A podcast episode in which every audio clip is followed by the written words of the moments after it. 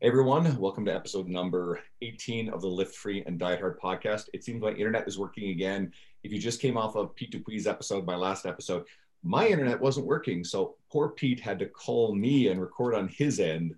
And uh, thankfully, the episode worked. We had a little technical difficulty. So thanks for bearing with me on that one. But uh, today I've got uh, Marci Nevin on here. Marci's become a, a friend more recently through the internet either and the fitness industry and that's a really fun thing about you know having social media people like to malign social media. We're going to talk lots of social media today. And but you get to connect with really awesome people.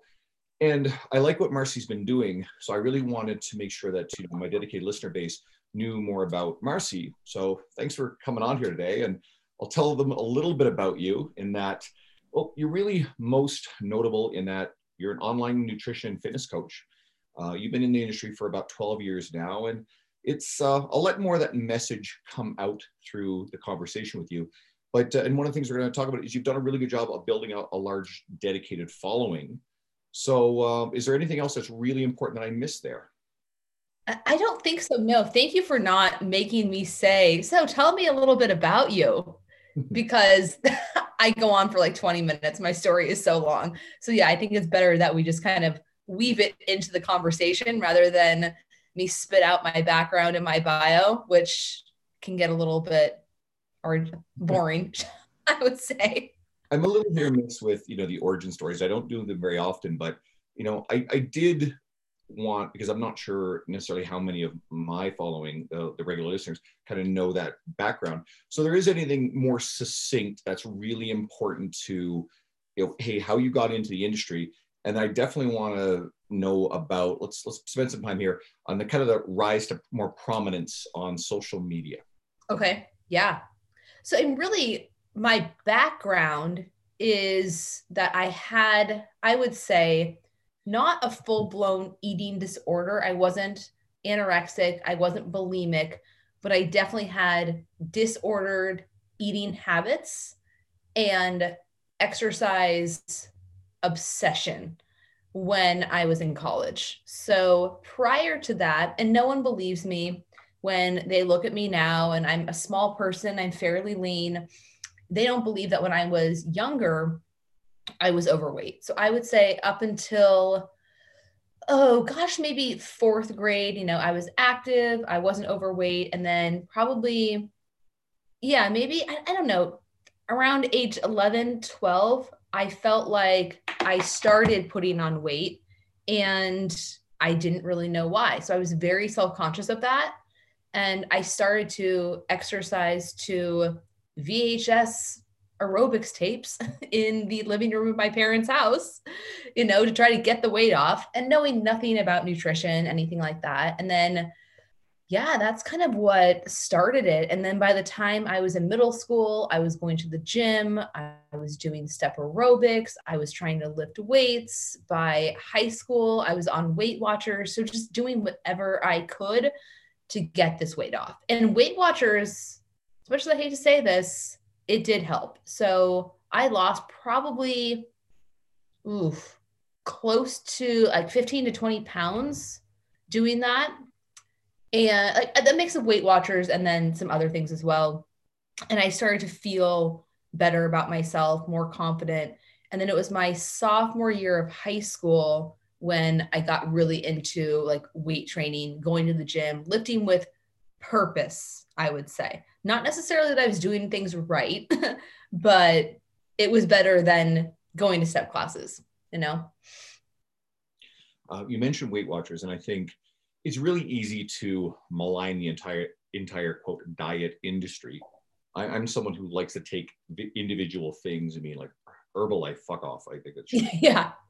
But with Weight Watchers, it's essentially a flexible dieting sort of template, and you know the, the point system. I think, and I think even back then that was kind of the classic way they did it and at least within that, it is teaching people the value of the amount of food you can eat versus like the, the amount of calories or roughly the energy value of a certain type of food in certain categories. So it is educational in that sense to let people know not just to follow a plan, but to get an idea of how much they're supposed to eat, which can make it more enduring. And I know that Weight Watchers is more highly regarded than most other approaches because it doesn't have any particularly strong ideology. And I don't think it has any exclusionary language about any certain food groups.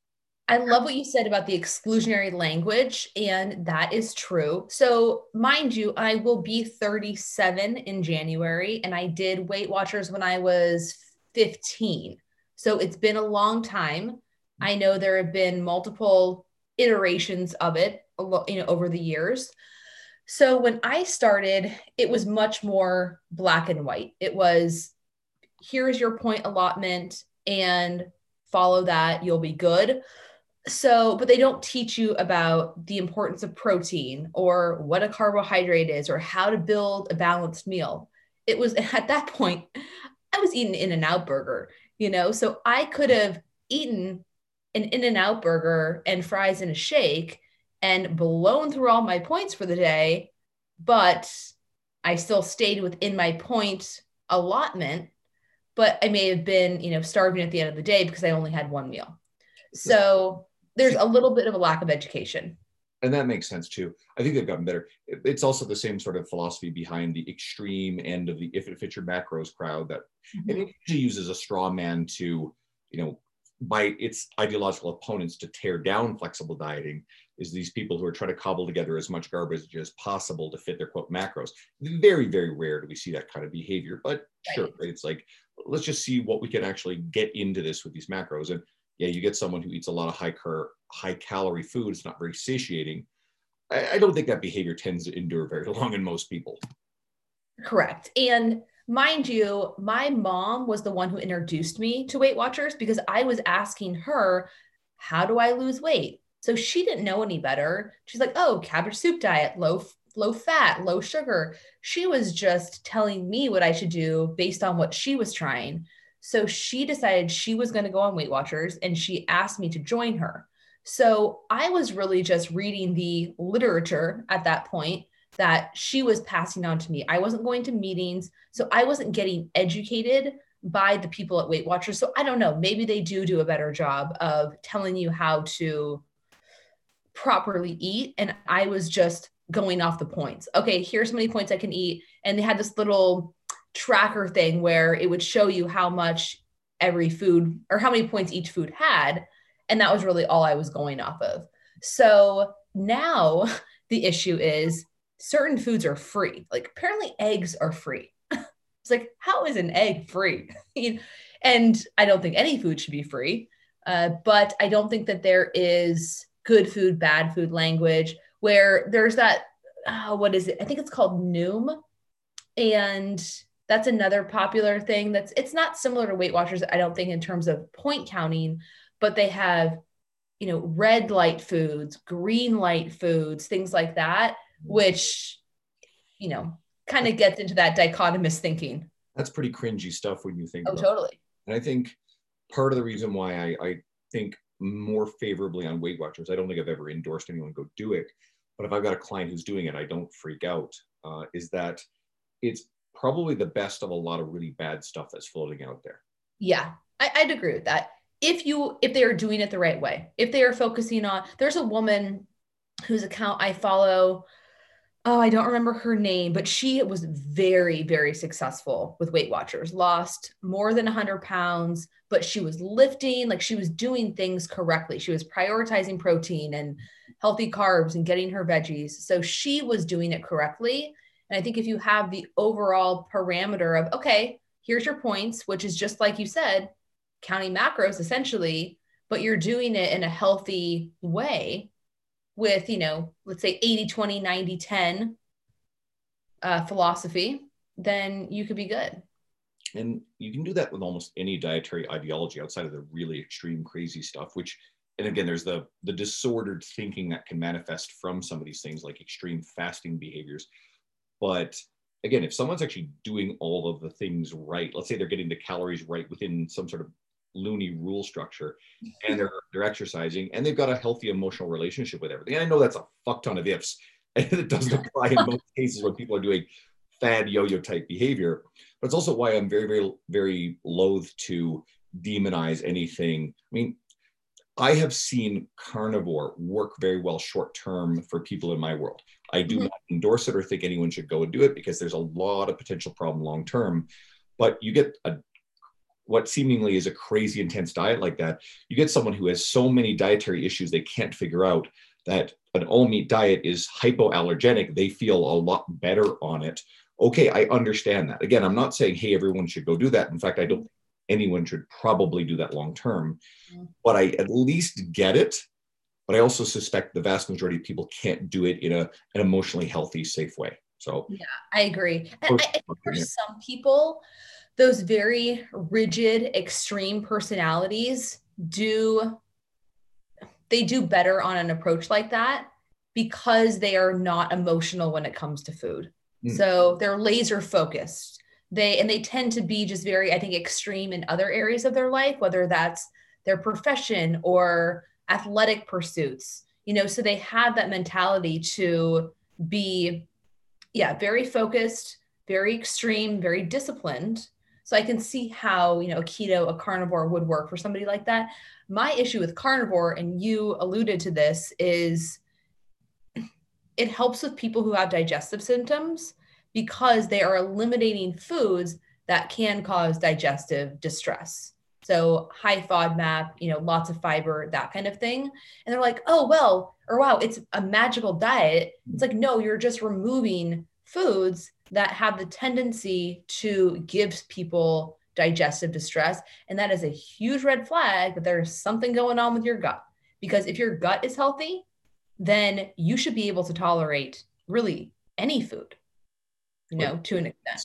Identify, they're failing to identify what the actual problem foods are. And as you mentioned, yeah. with FODMAP stuff, it's so broad that it can be really hard to pinpoint it.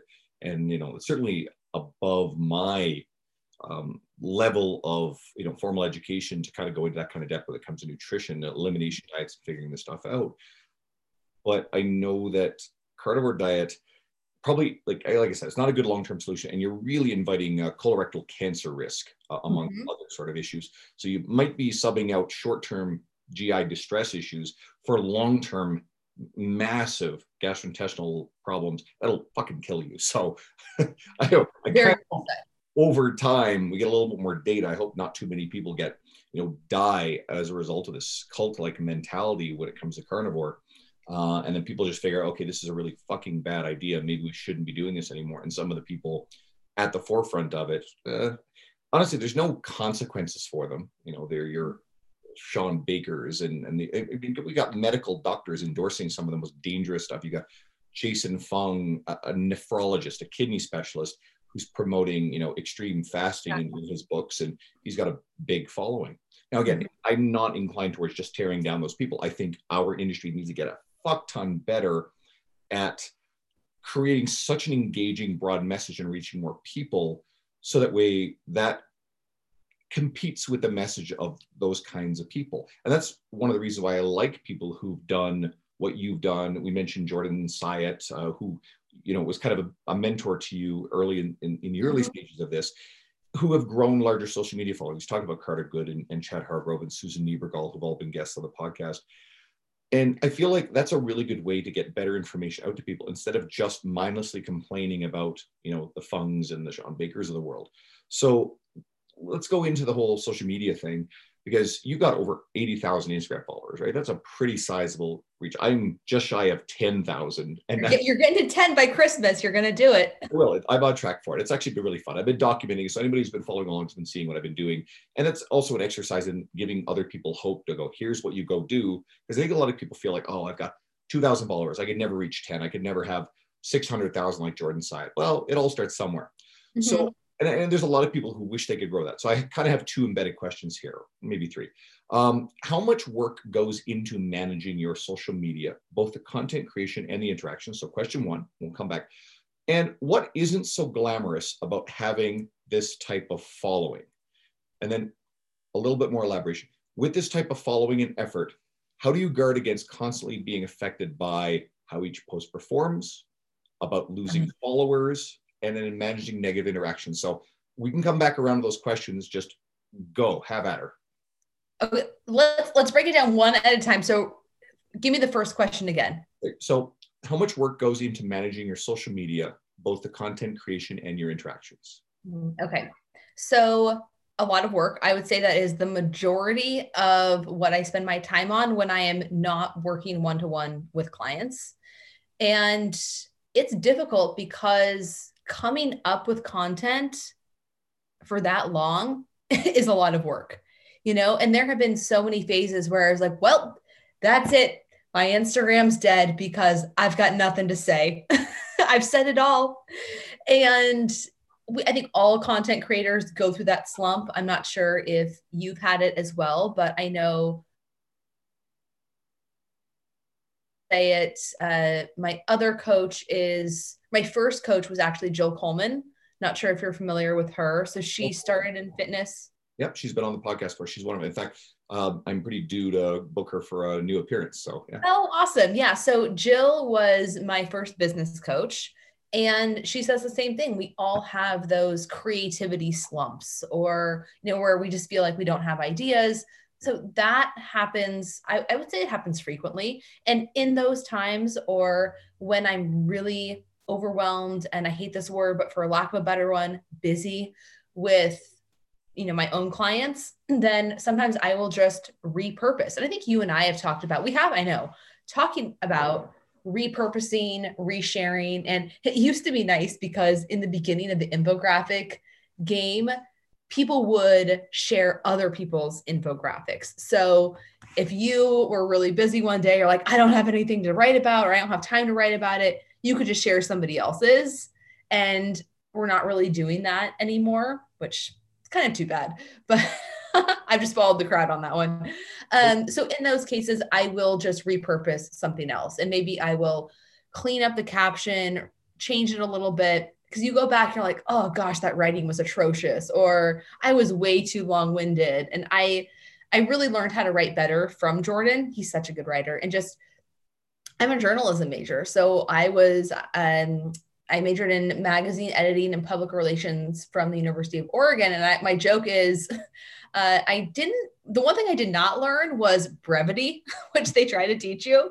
Um, but yeah, so I will go back and maybe redo the caption or change the infographic slightly. If there was a tweet that I put up and I'm like, oh, I could have said that a little bit more succinctly. So it's like, I still have the basic concept. I'm not trying to reinvent the wheel but it doesn't take so long to create. And then, oh, go on. I was going to say, Were that, say that? You know, for, for the people who've been following along with you know my social media and and hearing this and who want to work on social media, like I've even noticed now, yeah, like the whole idea of like feeling like you don't have something to say and you get these little bursts. But I've gone back to things I posted and I've taken that same concept and rewritten it in a new way. Right? And I noticed that you do that. Sohee Lee uh, was the first episode of the rebranded solo uh, effort with this podcast when Dean had to leave. And we talked extensively about this, and she does tons of this stuff. Jordan Syatt does tons of this stuff. You know, there's, you know, there's only a finite number of concepts we can even talk about. But if through the process of just working on it and getting better at it, sometimes you'll present an idea in such a uniquely awesome way that people go nuts and they share the hell out of it. Right, and it's so it's, so interesting too because some of the most simple, basic stuff gets a lot of engagement and people are like mind blown like oh my gosh this is so great. So i'll give you an example of one that i did very recently because it was a couple of days ago and i it was getting towards the end of the day and i hadn't posted yet i wanted to post and so i went back and i remembered a tweet that i put up i think over the summer that did really well and it was something like you know if you're struggling to stay full with your fat loss and you don't have a lot of time, here's a simple tip. And it was one big smoothie every day and one big ass salad every day. So I'm like, this is so stupid. Which I even put it up. I put it up. People loved it. and so I went back to that and I was like, okay, that was a good post. It did well. Very simple, but helpful, actionable, you know? how can I rewrite this to apply it for the season that we were going into, which is the holidays? So I used that basic concept and I replaced a couple of words. So I said, you know, how to better stay on track and stay full. I don't remember exactly how I worded it during the holiday season. And I said, one big smoothie every day, one big salad every day. And then I changed the caption a little bit. And yeah, it was it was easy. So again, you don't have to reinvent the wheel. And the other thing you and I have talked about, and I'm sure Sohee discussed it as well. I think we get in our own ways because we're thinking, oh my gosh, people are going to notice. They've already seen it. Well, first of all, I had 80 something thousand followers, and I think maybe a couple of thousand people will end up seeing the post. And I know I don't see everybody's stuff. Also, you need to hear something over and over again often until it finally sinks in, you know? We made that. So, yeah, that may not have landed with somebody six months ago, but now they're in a different space. And it's like that's the time that it hits. How many new followers have you gained in those six months? How many of those exactly. have seen that post before, right? Yeah. So it, yeah. yeah. We went into great depth, and, and I think this is important, and I've realized the value of this too, is yes, you have to repeat messages, you have to repurpose messages. You said it. Like, think about the person who six months ago wasn't in the headspace for that message to resonate to change their life. Mm-hmm. How, how often do you get the comment, "Oh, I needed this today"? Right? All the time. Ex- yeah, I, I, and you're going to see that on a bigger scale than I'm seeing. I see it all the time. So we know that those messages are reaching people sometimes right at the moment when they need it. And maybe six months ago was not the moment where it would resonate with them. So, yeah. a person listening to us who wants to grow their social media reach, this just breaks down all these bullshit reasons, these lies they tell themselves not to do it. So, I, I think this shit's really important to realize. Yeah. And then you said, how do I manage it?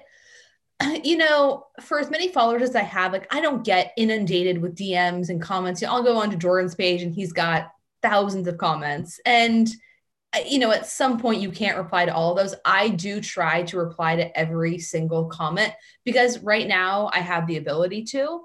And I don't have someone doing my DMs or anything like that. I find, and I, I don't think I ever will. And I can't say, I won't say, you know, never say never because who knows what would happen down the road. But at this point, I find that the connection that I have with my community is of utmost importance to me. And I want to create that with people. I want them to know that if they are getting a response, it is coming from me. You know, so I do my best. And I'm sure that I overlook some, not on purpose, but you know, you you get a little like heart on your screen that shows you, you know you have new comments or new likes and that will eventually disappear on your feed, if you know what I'm talking about. Exactly. So sometimes I have to go back to post and be like, oh, did I miss anything? And I realize I've missed five comments. And then I try and go and reply. So I'm sure some go left unanswered, but that's not because I don't care. I do my best. It's just sometimes it's an oversight. Yeah. And it's anyone who wants to grow their stuff, like trying to respond to all that stuff and definitely responding to messages is pretty critical because it drives engagement, right? If, if mm-hmm. the reason why you're here on this podcast is you, know, you found me somewhere through the ether, and then I'm like, oh yeah. shit, she's got a big following. All right, let's see what the hell she's doing. Cool. And we got to chatting, and we've had a number of conversations, and I like what you've been doing. You've been really supportive of me, so I'm like, this is a person who I I like and who I like what you're doing. I, I'm going to share share you with more people. So, I mean, I'd be very shocked if you do not get followers, at least at least a handful, just from having listened to you on this episode. And those are the kind of people are probably going to be a little bit more interested in being engaged. So mm-hmm. those people start sharing your stuff. And over time, you add that up across every engagement you have by responding to a comment, by responding to a DM. And it's not an accident that you have that many followers, right? I mean, I know we talked earlier about oh, Ozzy's up in my arms now. He wants to get down. So, so cute. Um, he comes and visits. Uh, we're talking about earlier the explosion of the infographics and how you very much rode that wave that blew up into 2017 and I, I, don't think it's as easy right now but it still wasn't an accident that you know you built the size of the following that you built right uh, so there had to be a lot of really good quality information and a lot of positive engagement to have seen that happen mm-hmm. well And what I'll say, I'm going to retell the story that I told you earlier about the conversation I had with Jordan. And for anyone who is listening, who is struggling to make content, who wants to grow their following and doesn't know how, this is my one of my best tips. So back in 2017, I was starting to get more into online business. I was trying to grow my social media because Instagram is where I create most of my content and spend most of my time. And I joke that I was sharing pictures of my dog, my workouts, and poorly lit pictures of my food and just getting very little engagement, not gaining, um, you know, a lot of following or followers.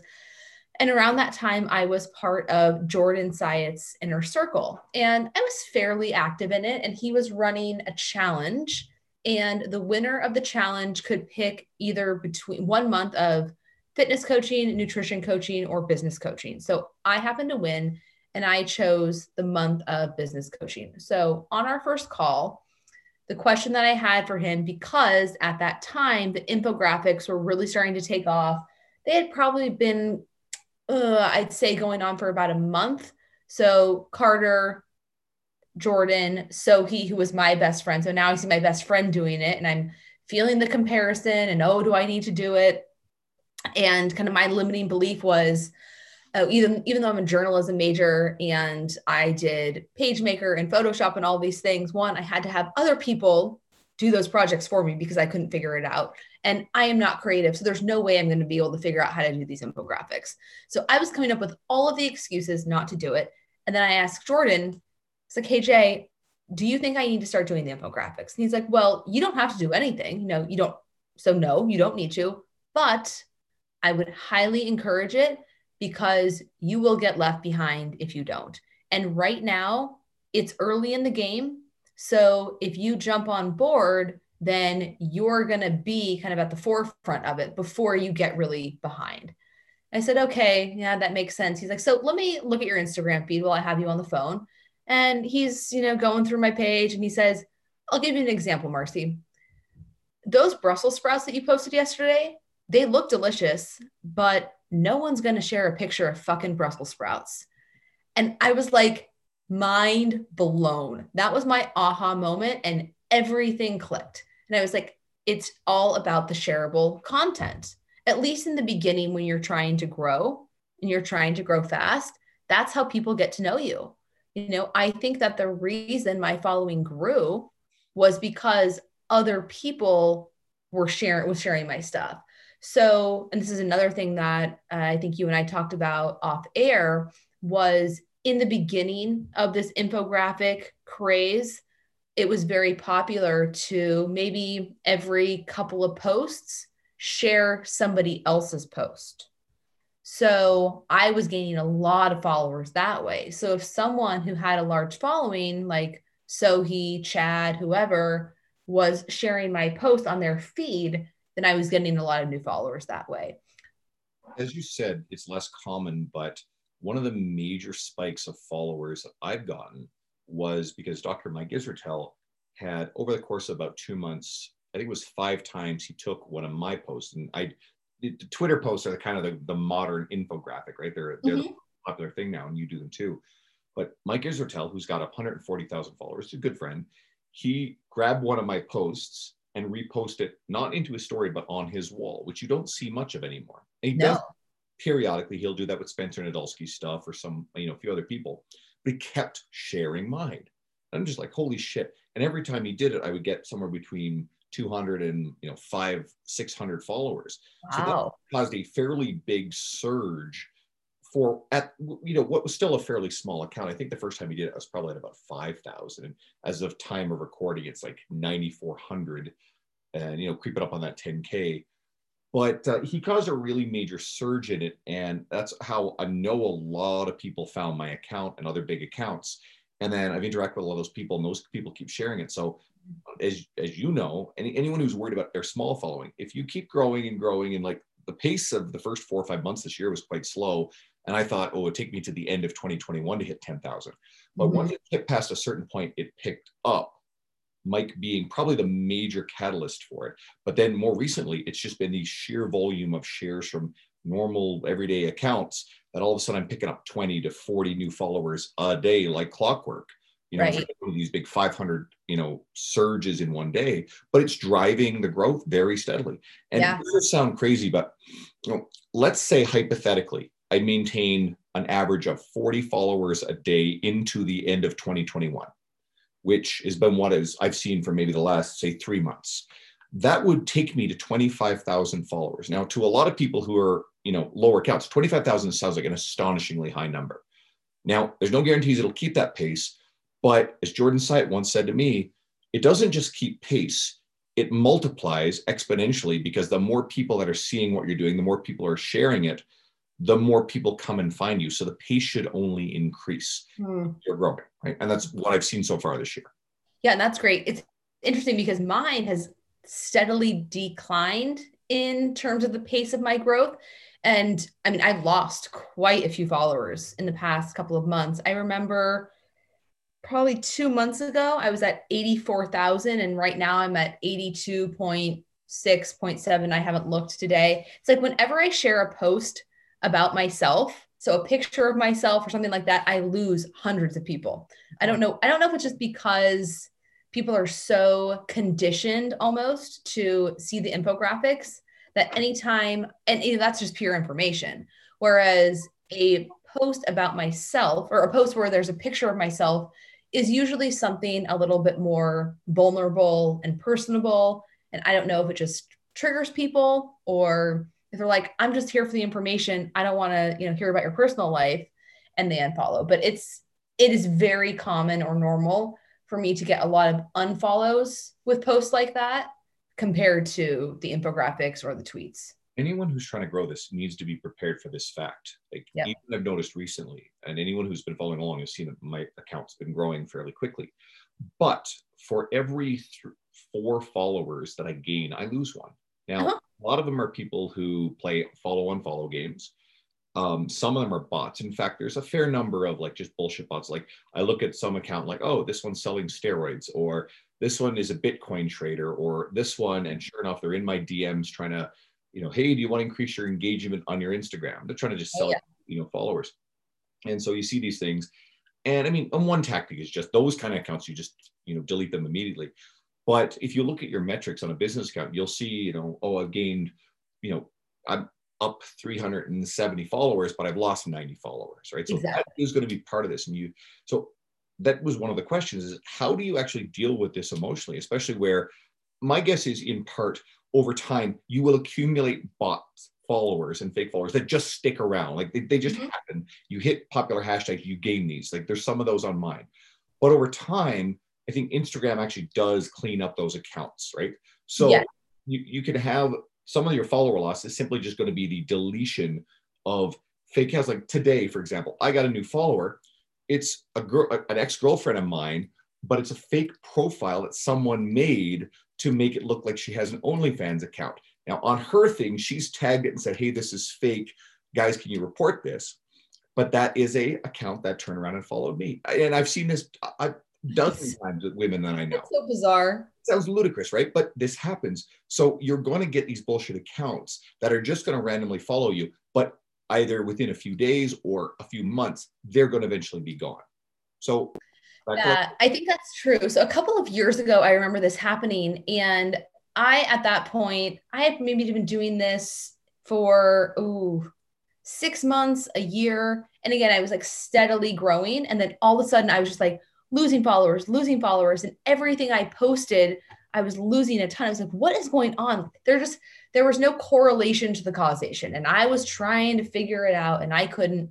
And I think it was one of those times where Instagram was doing their cleanup of the bot accounts because, yeah, like I said, it just did not make sense. And that's been happening a little bit more recently, where the number of people that I'm losing and at the pace that I'm losing them, it doesn't make sense. So I think recently they probably have gone and cleaned that up. And I, for a while there, I was just blocking and deleting any of those bot accounts. And at this point, I just don't really have the time or the energy to do it, you know? So if I went in there and tried to clean it up all myself, I probably would lose thousands of followers, you know? that's a part of this whole thing too. It's like you can't get stressed out over the fact that um, oh, you know, not every single follower is actually a real thing. Like within mm-hmm. my following, there's got to be at least there's got to be a few hundred bot fake accounts. There's going to be a few hundred.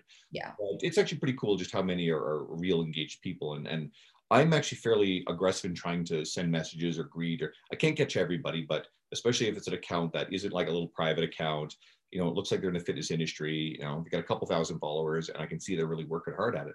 I'll even send, i have been doing a lot of this, sending voice messages saying, hey, you know, thank you so much for following.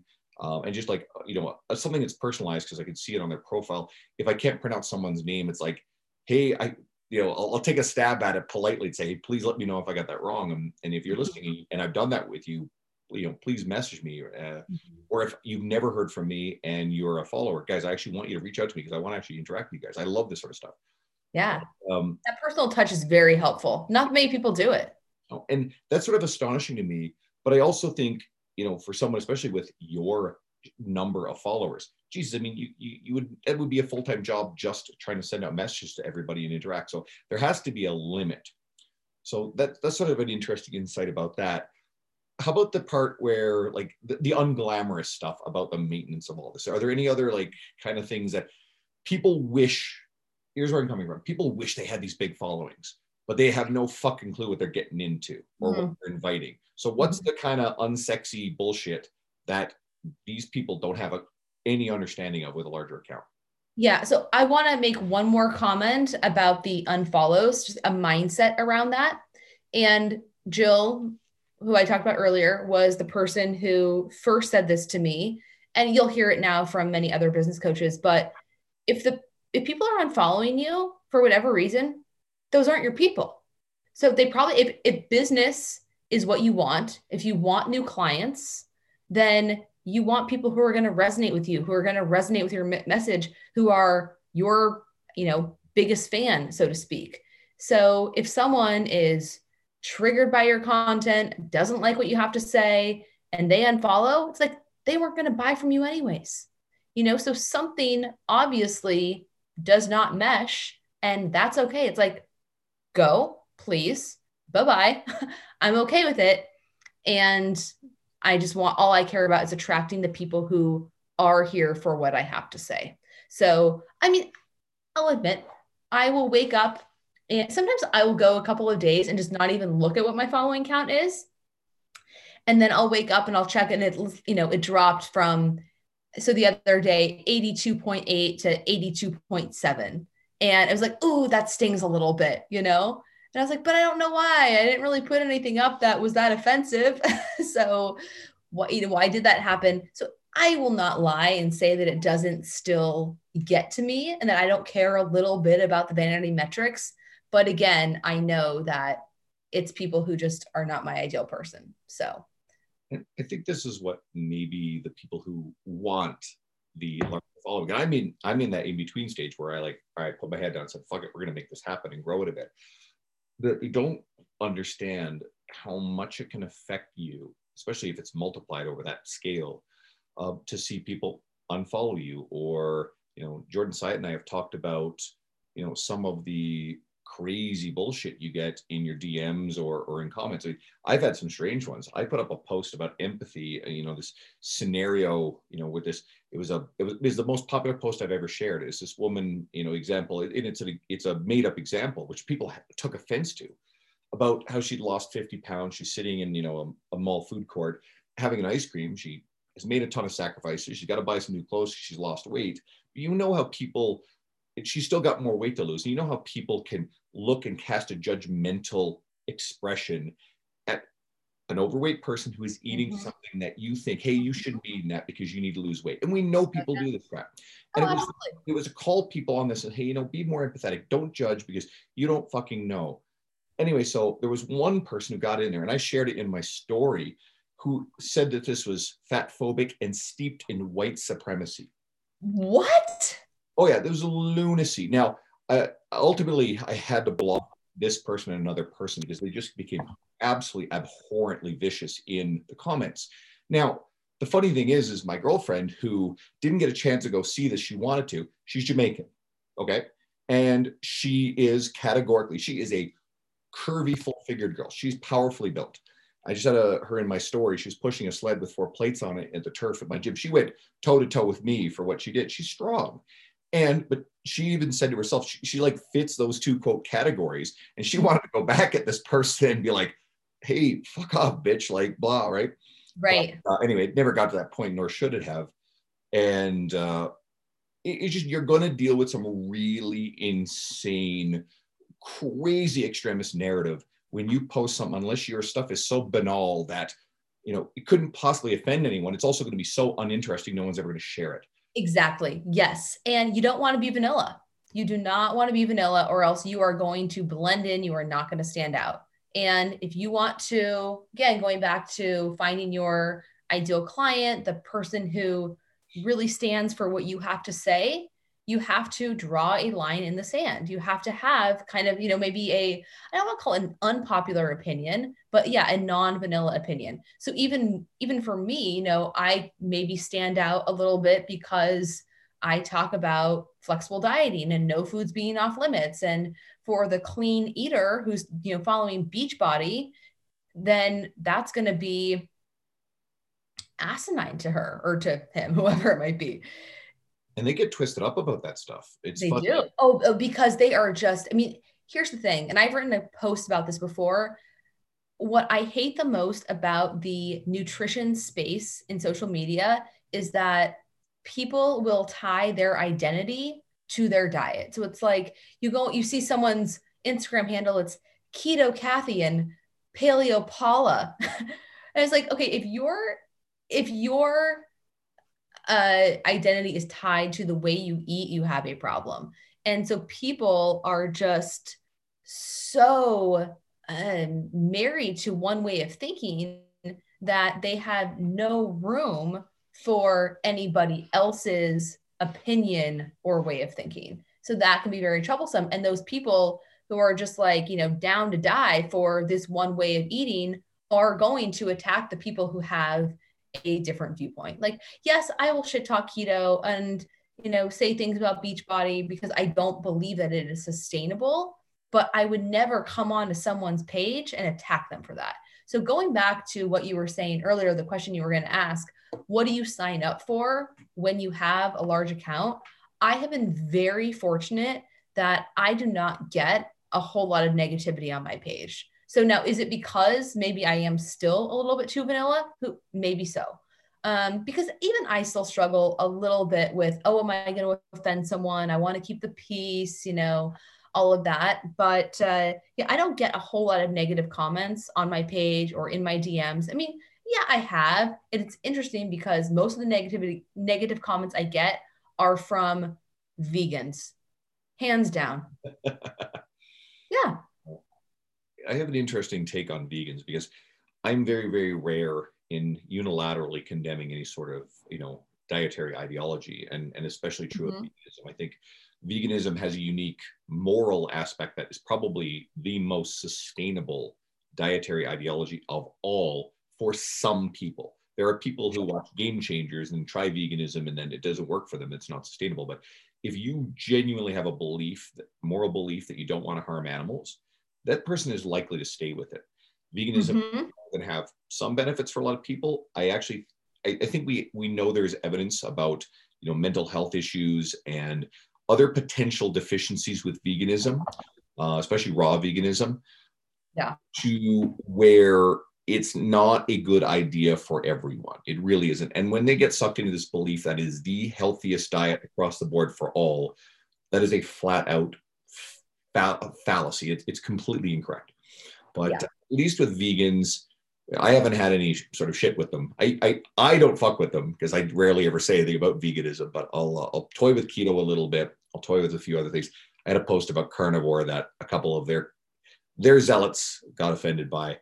But uh, at the same time, I actually don't. I, I'm kind of more like you. I don't tend to seek out the controversy by posting a lot of stuff that's designed to get the reaction. I think a lot of people do. I mean, Layne Norton is the absolute king of it, right? He's just nonstop war about keto or carnivore with people and takes on their leaders. Um, but that's Layne's persona and it works for him. I think it's a big mistake yeah. people who are trying to emerge is to go like battle hard into some sort of I think it's gonna cause way more fucking stress than you have any realization you can deal with. If you especially yep. trolls on your page. But uh, I think there's also something to be to be thoughtful and nuanced and work on. This is something I try to do. Sharing an idea with such an interesting or nuanced or unique perspective that people go, "Wow, I never thought about it that way." And it's not mm-hmm. necessarily something profound, but mm-hmm. it's it's an interesting perspective on a fairly basic concept, and mm-hmm. I like that. And by and large, it doesn't invite a lot of shitheads coming into my wall. Yeah, I like that too.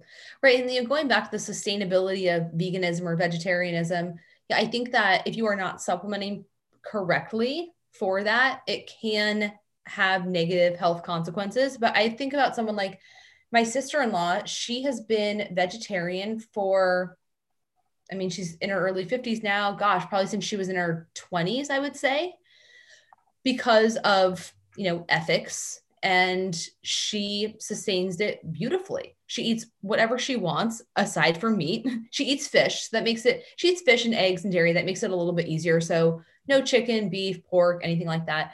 When she comes over for dinner, yeah, we just make her a piece of fish and it's easy. So for her, that's very sustainable, you know, and if you can make it work for you, and it doesn't stress you out, then by all means go for it. Just do it in a healthy way. And I will say, I believe that genetics play an important role in your diet. And I've written about this in some of my posts where I have had genetic testing done because I have multiple health conditions. I've got some autoimmune diseases, some other stuff that I was really struggling with a couple of years ago. So I did a 23andMe test. I had my you know cholesterol run and things like that my cholesterol is very high even though i eat an i hate this word clean diet you know i don't eat a whole lot of like high cholesterol foods.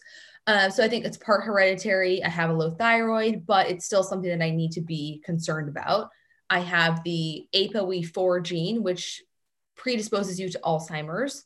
So i yeah i'm probably not going to eat a keto or carnivore diet. Like I have to make certain uh, choices based on my my genetics and you know how my body would respond to certain foods. So I think it's all interconnected, you know, and there's no that's the thing. There's no one right way of doing things because we are all so different and this is what gets lost on a lot of these. Um, and, I, and I don't like complaining about them, but we at least need to kind of understand them. Uh, you know, people who promote one single ide- dietary ideology, or it's not just people who make their diet their their identity, but people who make a diet their brand identity in our mm-hmm. business, and those people can be problematic. Mm-hmm. I don't think the majority of the people who would be listening to this podcast would be following you or me are probably going to be keto Brian. I help, you know, dad, single dads, working dads, you know, adhere to keto diets or that kind of stuff. But um, I allude to niching, and that was the, the, the final big topic I wanted to go into. You you specialize in coaching women, right? And so that is a niche, and it's a large niche, but it still removes half of all potential clients from play you know, yeah. maybe that's where the losing the followers. Some guy comes around, hangs out for a while, sees what you're posting, it's really great, and they realize, wait a minute, wait a second, you know, yeah. just women. Okay, peace. Uh, right, and goes and follows Jordan Syatt. But what are the what have been the benefits of uh, focusing exclusively on women, and are there any challenges uh, of specializing uh, in female clients? And do you have any cautionary advice for anyone who is trying to maybe niche too narrow or too early? Hmm. So uh, I think the benefits are it makes it a little bit easier to write content when you know exactly who you're speaking to because it narrows down the topics that you can cover. So, which I mean, that could be a good thing or a bad thing, you know, because if you can cover everything, well, then now I have more content. But I think in the beginning, one of the mistakes that I made was I was just throwing all the information that I knew out there. And yes it was good information and people were following it. Oh this is so helpful. But it was just if you're speaking to everyone you're speaking to no one. Now this is something that jordan and i kind of disagree on because he does not believe in niching down.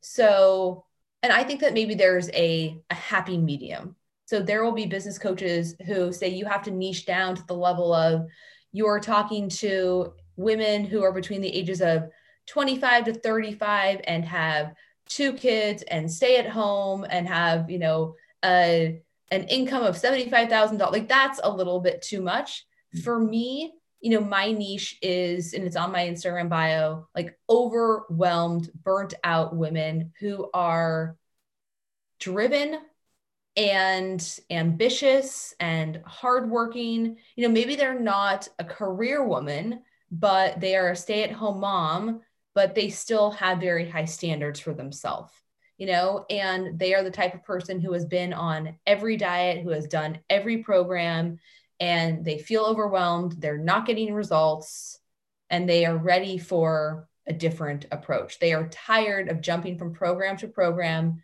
and not not seeing the results.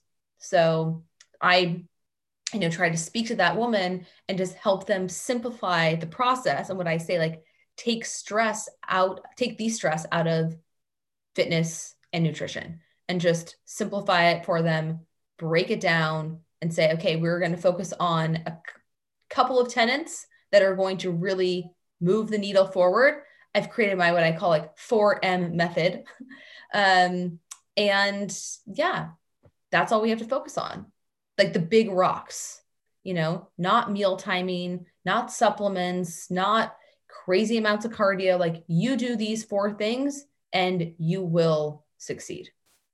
Do you ever get men asking you to coach them?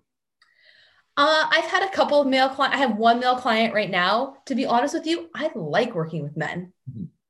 because I think I have more of a male mindset you know, some men are much more black and white. It's just give me the program, I will execute. And they have, and correct me if I'm wrong, because you, I'm sure, work with a lot of men, and I only work with a, a small handful. But I think that they're a little bit less emotional, less black and white thinking. Um, women tend to be have more like emotional issues with food. Mm-hmm.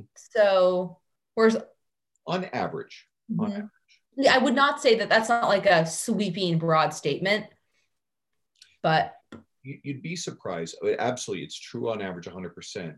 But I've also worked with a number of women who are very deliberate and businesslike with it, and and you know not what I would qualify as you know having emotional relationship with. Oh, that's good.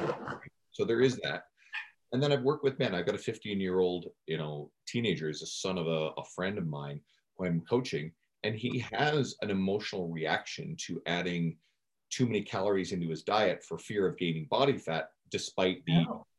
the yeah it's, it's something that sort of crept in there and, it, it's a, it's an emotionally rooted thing where the logical brain says i want to get stronger i want to put on more muscle i know i need to eat more calories so mm-hmm. i watch very carefully the language he uses and i try to redirect that language and while i'm appealing to him intellectually I've also got to speak to him on that emotional level to make sure that he doesn't worry about uh, you know gaining the body fat. So that's present in a fi- present in a 15 year old intelligent wow. you know boy basically. So yeah, it's there for sure. And. I've got you know clients, male clients who are overweight, obese categorically, and their you know nutritional behavior is rooted in emotion. There's one gentleman I work with who growing up very very poor on a you know on a farm and so later in life, he is very emotionally resistant to restricting what he eats because he grew up without. And he's sort of told that too. So I, I think it's not so much black and white when it comes to someone being emotional or not emotional about it. I think the emotional relationship is there more than you realize in most people, but it's very, it, it applies in very specific ways. Yes. I think let's let's use me as an example. And you know, I'm a big, tall, lean guy. I'm 6'2", 255 pounds right now. I've slimmed down a little bit. And for me to say, oh, everything is logical, I've relatively intuitively eaten most of my lifting time. But then what drives the desire to be that bigger muscular guy? Well, I was bullied throughout my, you know, teenage, preteen, and teenage years in a small town in northern Newfoundland. I didn't have a lot of friends. That all came later on in life but what's the desire to be you know this biggest possible guy big and strong is that logical or is that an emotionally rooted thing that maybe comes from earlier on so right surprised just how emotionally rooted a lot of this stuff is. Oh yeah, and I I don't even think that's what I meant because that makes so much sense. I find that more of my women are emotional eaters when it comes to eating to deal with their feelings. Without question. Without But I know that mix. I have a male client right now who is very much an emotional eater. You know, he eats when he feels sad, lonely, overwhelmed, whatever the case may be. But I find that to be less prevalent with men. Yep, absolutely. But on average, yes. Again, no sweeping generalizations. Um, but most of the women who come to work with me, you know, they're I don't try to work with binge eaters because I think that is a like a disordered eating behavior that needs to be referred out to a professional, you know, a, a therapist. But women who, yeah, they overeat because they are anxious, they are stressed, they are sad, you know, they had a hard day at work, whatever the case may be. That is the the majority of my clients. And you allude to something there too, and you alluded to it very early on when you described your own experience. You know, yes, there's categorical eating disorders that meet certain, you know, clinical criteria, but it's not a black and white yes or no thing. It's a very slippery slope, sliding scale or spectrum of to where you may cross over into something clinical. But a lot of people have subclinical levels of disordered eating. And that's why I use the same language you do disordered eating behavior mm-hmm. thinking versus eating disorders. And that's sort of the, the line that I draw in the sand there. You have to be very careful where you're dancing around that line as a fitness professional. I think a lot of people may risk stepping over that line. Yeah. A good example, I think that you would understand. I wonder if every listener knows this, but imagine the example you've got a let's say let's say a female client because more likely to be who comes in after the weekend and asks you, "How do I look today?" Right? And let's say you know that person has a history of disordered eating or thinking. That's a very dangerous thing because let's say they look slimmer. Okay. Why are they slimmer? Did they eat well all weekend? Were they exercising? Or did that person maybe purge or mm-hmm. restrict their, their food that weekend? They're down a little bit of weight, they're down a little bit of water weight or whatever in that moment. And if you turn around and you tell them, hey, you look great, you look smaller, you risk positively reinforcing yes. a very negative behavior. So that's in that particular case, if you have someone like that, you have to tread carefully. You have to move off of that conversation. You don't mm-hmm. even like respond to it. You redirect it into, okay, let's, you know, get into our workout, whatnot. And if Absolutely. you yeah, and I, I, think you probably come up against that sort of thing too. Well, and I, I even I've even experienced it in myself because so before I really got into my own issues, I so in high school I had a really good friend who was full on anorexic. So had to be sent to Stanford to go or to undergo treatment for anorexia. I babysat a girl who was anorexic, also had to be sent to Stanford. And I actually wrote papers around this in high school. I talked to this young girl's mom, and she was the one who really taught me that eating disorders are all about control. So they feel out of control in some area of their life, and food, exercise, whatever is the one thing that they can control. So if you tell someone, even, oh, I'm worried about you because you look too thin, they grab onto that because they're thinking to myself to themselves, oh, I'm doing this right. So they're gonna, you know, restrict even further because now they realize, oh, I have that control. Um, so what you said even about, oh, you look slimmer or whatever the case may be, even if you if someone said, oh, well, word it like you look healthier, that could go the other way because I know when I was really lean, if someone's and I let's say maybe I gained a little bit of weight and someone said, "Oh wow, you look a lot healthier." Immediately what I hear is you've put on weight. And it's like, "Oh, now someone notices that I put on weight." Well, I didn't really want to put on weight, so now I'm going to restrict because, you know, I feel like I don't look how I want to look and people are noticing, you know? So illustrative of how dangerous it is to dabble around in people with full-blown eating disorders and the importance of what you said earlier is to refer this stuff out. You've got to be really fucking careful of the language you use because mm-hmm. you inadvertently cause some harm or reinforce some of this stuff. This well, and I think you have to be careful of even commenting on people's bodies to begin with. True. You know, and there was a post that I shared a couple of years ago that I don't remember what exactly it said, but along those lines, just be careful what you say to someone because either like, oh, you gained weight or you lost weight or you look great, whatever the comment may be, could be very triggering for someone based on where they are in their journey, you know, with their mindset. Yeah. A friend of mine uh, shared on her social media not too long ago that, you know, she shows a lot of her videos of her lifting. And I guess she shared how somebody sent her a DM pointing out that she'd gained weight. So she, she's open about this thing. And she posted how she was she was she was crushed. She was really upset about it. She's like yes i'm aware of this. It's something i'm working on. But she's like that one really hurt. So i reached out to her and was just chatting with her and you know just listening to what she had to say and she was okay but she was very hurt by that person. She immediately blocked them and, and got rid of them um, because that's a thoughtless and insensitive comment but jesus mm-hmm. what are you thinking? But how how damaging could that be to just volunteer that to someone right? You could I, i'm not sure when you have a relationship with someone where you can have that kind of conversation.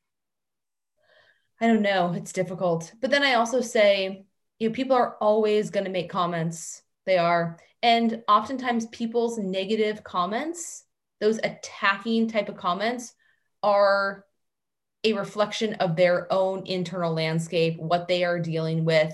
You know someone who is really assured of themselves secure with themselves are not going to make disparaging comments like that. So something to consider. Yeah actually jordan Syatt i can't remember I, I swear I feel like it was on air one of my episodes with him, and it might have been off air, but he had said how somebody came in with a really trollish, nasty comment, and Jordan privately messaged him, and instead of going back at him, he said like, "Hey man, I just you know I want to make sure that you're doing okay," and the guy turned around and like, apologized, had admitted that he was having a really rough day or was dealing with something, and then Jordan actually just treated him like a human being, listened. The guy turned out to be a from that moment forward a dedicated and engaged follower and i'm fairly certain turn around and hire jordan at some point and that's not you know contrived effort because jordan is smart enough to know to do it. It's because he's a genuinely kind and good person and it's reflected in all his media. And i think that's what it all boils down to is if you're going to have some success in this realm it's probably going to be reflective of just being a kind giving genuine person. You can clearly tell that you want to make someone's life better and that this is not some sort of calculated and measured effort. You know, uh, although we talk about social media and having a strategy to it, at the end of the day, if you let the fact that you love doing this shine through your work, chances are that's going to work pretty well. Yeah. And going back to Jordan, that's what he always says. Like, what it comes down to is just try to help people. That's it. And that's very simplistic, but I think that's what it does boil down to. Knowing that you're not going to help everybody, there are going to be those haters and those trolls. It's part of the game, it's what you were signing up for. But I think we talked a little bit about the mindset shifts that you can make around it. Know that whatever someone says, it's not about you, it's not personal. And yeah, if you feel like you want to reach out to that person and just say, hey, it seems to me like you really are struggling. How can I help? You know, they may not respond favorably, but you never know. You you could really help them in a way where they feel seen and the reason that they are attacking you is because they are struggling so much feeling like they are disconnected, feeling like they are different. And the only way that they feel that they think that they can make themselves feel better is to put somebody else down, like bring them back down to their level. Nick Tumminello, as a friend from the either of the of the industry, he says something that t- ties into a little bit of that. If you respond to trolls consistently, you're teaching people that's how to get your attention. That is how to get you to argue and discuss, especially like share your knowledge.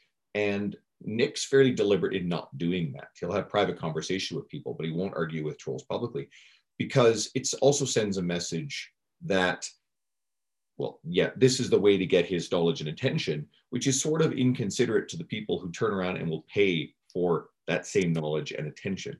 So Nick's just got a really good filter for just not even dealing with it. And I think that's quite clever. Nick was one of my coaches long ago. See, it's, it's great that it's so cool how small the world is. Like all the names we've discussed, they're like, yeah, you're, you're tied to all of them. So it's actually kind of funny we've only more recently kind of run across each other through the ether. But this is also why I encourage the people who are listening or trying to build something. It's don't just fixate on trying to gain the attention or God forbid, like curry the favor or write in language that you to get the approval of, you know, a, a Dr. Mike Israetel, right? It just so happens that I've had a long-standing personal relationship with Mike. You know, had sat down and had dinner with him um, on a new number of occasions just through making that effort earlier in my career. And that's why he's sharing my posts, right? Mm-hmm. That's not because, you know, I made, I, I tagged him. I've never tagged him in a damn thing on Instagram to try to get his attention and then have, well, this intellectual PhD, probably one of the smartest people in our industry, to write in language that would impress him and go, wow, that, that's someone who really is a smart person. There's none of that shit. Take a look at the people who are coming up through, who are in the same space you're in. Follow them, engage with them, help each other, mm-hmm.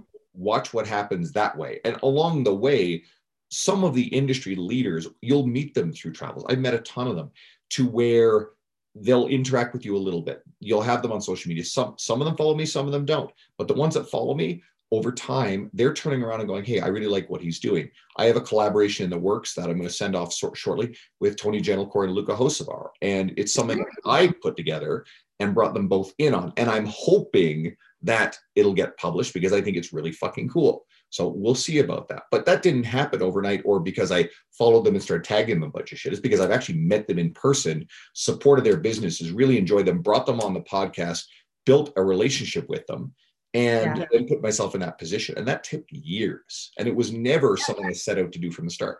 It just happened. Well, a couple things to that. I mean, I know Bret Contreras. Hmm, I have my opinions on him at this point, but I'll leave that for another conversation. Uh, Bret was, I would say, my first mentor in this industry. So back in 2010, maybe I started working with him one on one he wrote my programs for a very long time. He was my first mentor. He had he and I had a very good relationship up until recently. And he saw the work I was putting out. We were friends. And so he would share my work and his stories. And I wasn't asking him, oh, hey, Bret, you know, we have a good relationship. Would you mind sharing something? I'm really trying to grow my following. And then Spencer Nadolsky, like he used to share some of my content, which to me was an honor that someone who was a doctor and who had all this knowledge thought that my content was worth sharing. He was actually my doctor for a while. I worked with him online and so I'm sure that part of part of them both sharing my content was because they knew me as a person, but never once did I try to get anything out of that relationship and that is one thing that I would recommend to someone is these people who have been in the game for a long time, who have, you know, put in the work, developed their career, they do not want someone when they their time is already limited to come to them and say, "Hey, how can you help me?" It's like, "No, how can I help you? What can I do for you?" And then maybe down the road after you guys have established a rapport, a relationship, there's that trust that's been built, then maybe they will start to share your stuff or promote you in some way. Absolutely. And yeah, it's funny, like, you know, two more people. So I met them at the same time uh, at the same conference, I met Susan Niebergall for the first time, and Chad Hargrove, and Carter Good, and, and a few other people we mentioned. And yeah, like I, I really enjoyed their both of their work for a really long time. And you know, again, not to get into it too much, but yeah, there were some issues around Bret that you know our corner of the industry, by and large, kind of created distance from him, and that mm-hmm. is what it is. So I won't get into that stuff. But uh, you know, Spencer's someone I, I, I've had them both on the podcast. They both have had wonderful episodes in the past and there's a lot of knowledge base there. You know, again, won't dive into the whole reasons behind it all, but I think it's yeah. kind of a well-known issue. And you know, I'm more interested in moving forward on this stuff and, and supporting the good people as much as I can. Uh, and and there's that, right? So yeah, absolutely. Yeah. Well, we need to make sure people know where to find you, seeing as we've talked so much about your social media. Oh, thank you, Andrew. So you can find me on Instagram. It's just my name, Marci Nevin. And then I also have a podcast of my own that I do with three other women, and that is Decades of Strength. So you can find that on iTunes and anywhere else podcasts are streamed. I guess, uh, and that all that stuff will be you share that stuff on your social media anywhere for people, yeah. right? It's like yeah, yeah, and then and anytime that anyone's looking for any of my stuff, I'm like, hey, go to my Instagram. And by the way, if you're not following yet, you by now, please come on, follow me. I want to connect. Yes, please follow. Ten thousand by Christmas. It's gonna happen. You know, there's probably some some people who found this episode through you, and you you're the one that they're familiar with, and I'm the stranger. So what I would say in that particular case is, you know, I've got well, this is the 18th episode of the rebrand. There's 150 episodes of, you know, with me and my former co-host Dean Guido, who's a really good friend. Wow. And we have had the industry's who's who on this podcast. If you like John Berardi and Martin Rooney, you know, they've been on here. Um, and just go down through the list. It's actually really astonishing and I'm proud of it. And then more recently, you know, I started up the number one with the new uh, brand was Sohee Lee, who's a good friend. Love Sohee to death. Met her at the same conference as everybody else. She's great. Yeah. Um, you know, I adore the hell out of Sohee. She's doing wonderful things. You know, Jordan Syatt, we've talked a lot about. He's been on recently. I've had Chad Hargrove back again recently. Um, you know, Carter Good has been on old episodes. So if you dig around in the library, the stuff, Susan Niebergall's been on recently. So some of the names we've thrown around who are similar personalities. So if someone's following you, I got a feeling they're probably following some of these people.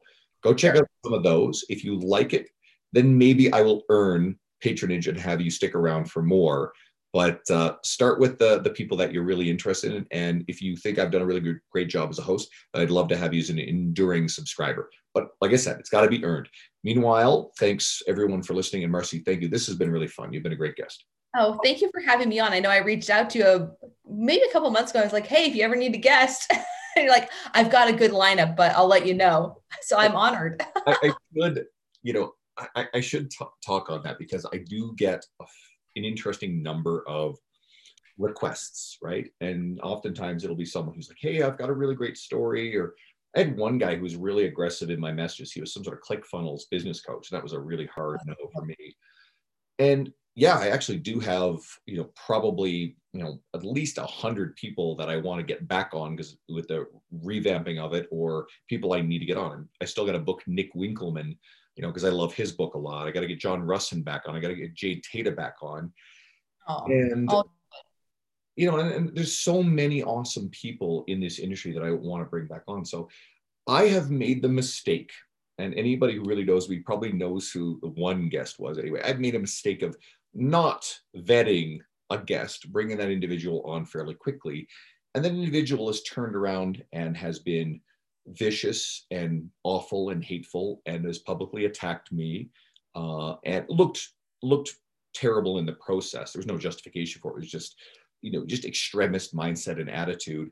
And this individual has largely blackballed themselves in the industry through behavior targeted at a lot of different people, including taking s- swipes at Sohee Lee and Mike Israetel and Layne Norton and T Nation, who I write for, I don't even know who this is. A laundry list of other people. I, you know what? I don't want to get into too much this negativity, but you know what? I really do like taking my time and seeing who someone is, what they're all about. And if I have the opportunity, like I did here, then I realize, okay, this is someone I really like what they're doing. This is someone that, okay, there's no major horrible skeletons that I got to, you know, find out about. Turns around that, you know, they're involved with something, you know, that I, I just can't endorse I'll usually take my time with it. And so I, I prefer to ask people than it, it's very, I think I've said yes to three people who've asked me and maybe four. John Berardi, although I was angling to get John through the connections I had because I feature a lot of precision people. When John said he was interested in doing it, that was an automatic. Uh, early, early on, Jonathan Goodman of the PTDC, who's been a, an incredible supporter and a wonderful guy, you know, when he turned around and asked, you know, way back when, I'm like, oh God, yes, absolutely, John Goodman. But these are also people that I know their professional reputations f- for many years before, um, you know, they were, were even uh, anywhere near the podcast. So if I know mm-hmm. someone's professional reputation and it's a really, really good one, then sure, then, then it's something I'll talk about, right?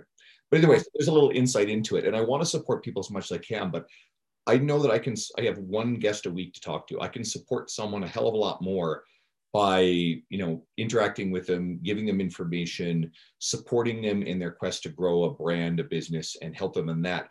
People do have this idea. I've had people before who think my podcast has been around a while. It is a very successful podcast. It's a great listenership. But they think that okay you get on this podcast all of a sudden you're going to get a thousand new followers you're going to make it. But that's not how it works. It's kind of the opposite. You know you really work hard to establish yourself in the fitness space as someone who's doing a lot of really cool stuff and then those are the people I want to have those conversations with. Call me mm-hmm. selfish because I want to learn from them. I want to get to know more about them. And I'm just hoping that everybody listening gets a lot out of it in the process, right? Well, I'm I sure that they will. This has been a wonderful conversation. You're a great interviewer. well, I appreciate that. All right. Well, I'll uh, hang on off air. I'll tell you when this episode will be up. And for everybody else listening, thanks for uh, tuning in yet another week. And uh, I have not as of yet finalized which guest I have next week, but I will bring you a great guest. Uh, you have my word.